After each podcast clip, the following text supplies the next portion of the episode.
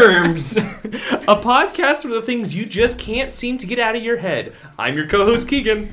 And I'm your co-host, Mimi. And we are taking it back to our roots. We are starting no longer doing a special series. We're making up for last week was Mimi's birthday, and then your parents were in town, so we were hanging out with them. So this recording may not be the best, but we're gonna keep it short and sweet today. We're both got We'd rather have an episode out than be the third week without an episode. Yes, exactly. So, without further ado, let's get into it. Oh man, what's the order? Who's going first this week? I with don't their know. You want to rock paper scissors it? Uh, sure. Ready?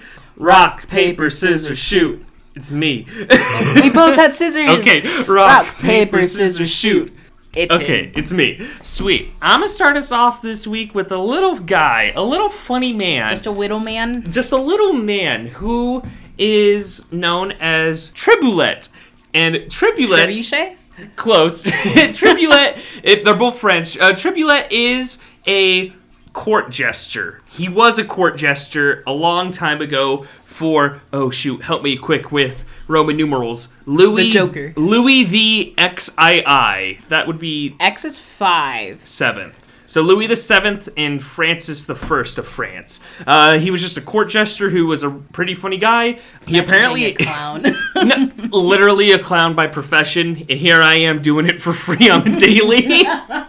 um, he just kind of is an obscure historical figure that lived a funny life. He was born in France around 1479. Um, it was believed he suffered from uh, some sort of neu- neurological and f- physical disease that like is made him stay inside in the first place, which is why he was Became a a funny man. Why he became a clown and didn't like work like other people. it's his Joker origin story from the movie. The The Joker. Joker, yeah. anyway, he is historically known for getting into a lot of trouble with nobles, and I just want to talk to you about some of my favorite yips and, and goofums that he's done over th- over his career before he died. Which spoiler, So he was he was like officially a court jester. yeah, He was just like satirical in a sense. yeah. We'll, we'll get into it. So, like, I just want to make sure it isn't just He- some random. No, he was a legit court jester. He just would take his jokes too far periodically, a lot of the time. And the royalty back then is you don't mess with the royalty. Well, explain to us the joke so I can understand what too okay, far is. So one time, Triboulet was like, uh, "Sir, a noble has threatened to hang me." To which the monarch replied, "Don't worry. If he hangs you, I'll have him beheaded 15 minutes later." To which Triboulet responded, "Well, would it be possible to have him beheaded 15 minutes before?" and the monarch thought that was funny, and Triboulet lived to see another day.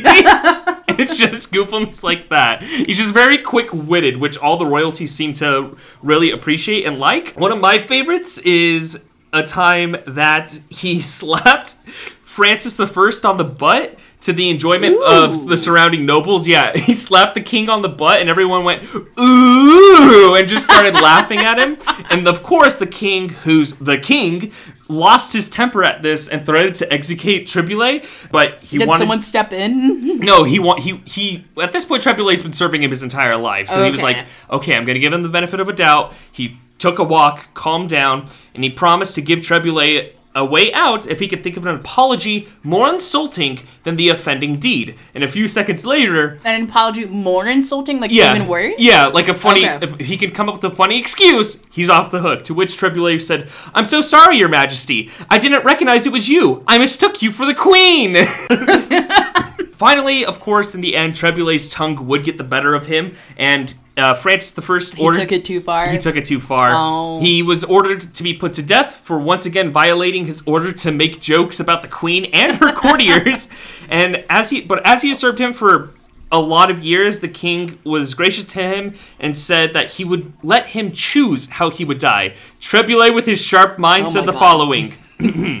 Good sire, by Saint Goody Two Shoes and Saint Fatty, patrons of insanity, I ask to die from old age. Having no other choice but to laugh, Oh the king goodness. ordered that Triboulet not be executed, but instead banished from the realm to never return to France again. And we don't know how he actually died, but he he he was ex- exiled, never to return, to die who knows where doing who knows what. I like to imagine doing yuckums along the way still. Wow. Okay. But that's my short and sweet earworm this week. Triboulet the Jester. May he live and rest in peace. wow. All right, before I jump into mine, I just want to say we rewatched The Batman and Oh. Everywhere, Everything All at Once. It's so they're so good. I know it's like episode four, and I promise we will probably do another episode about it.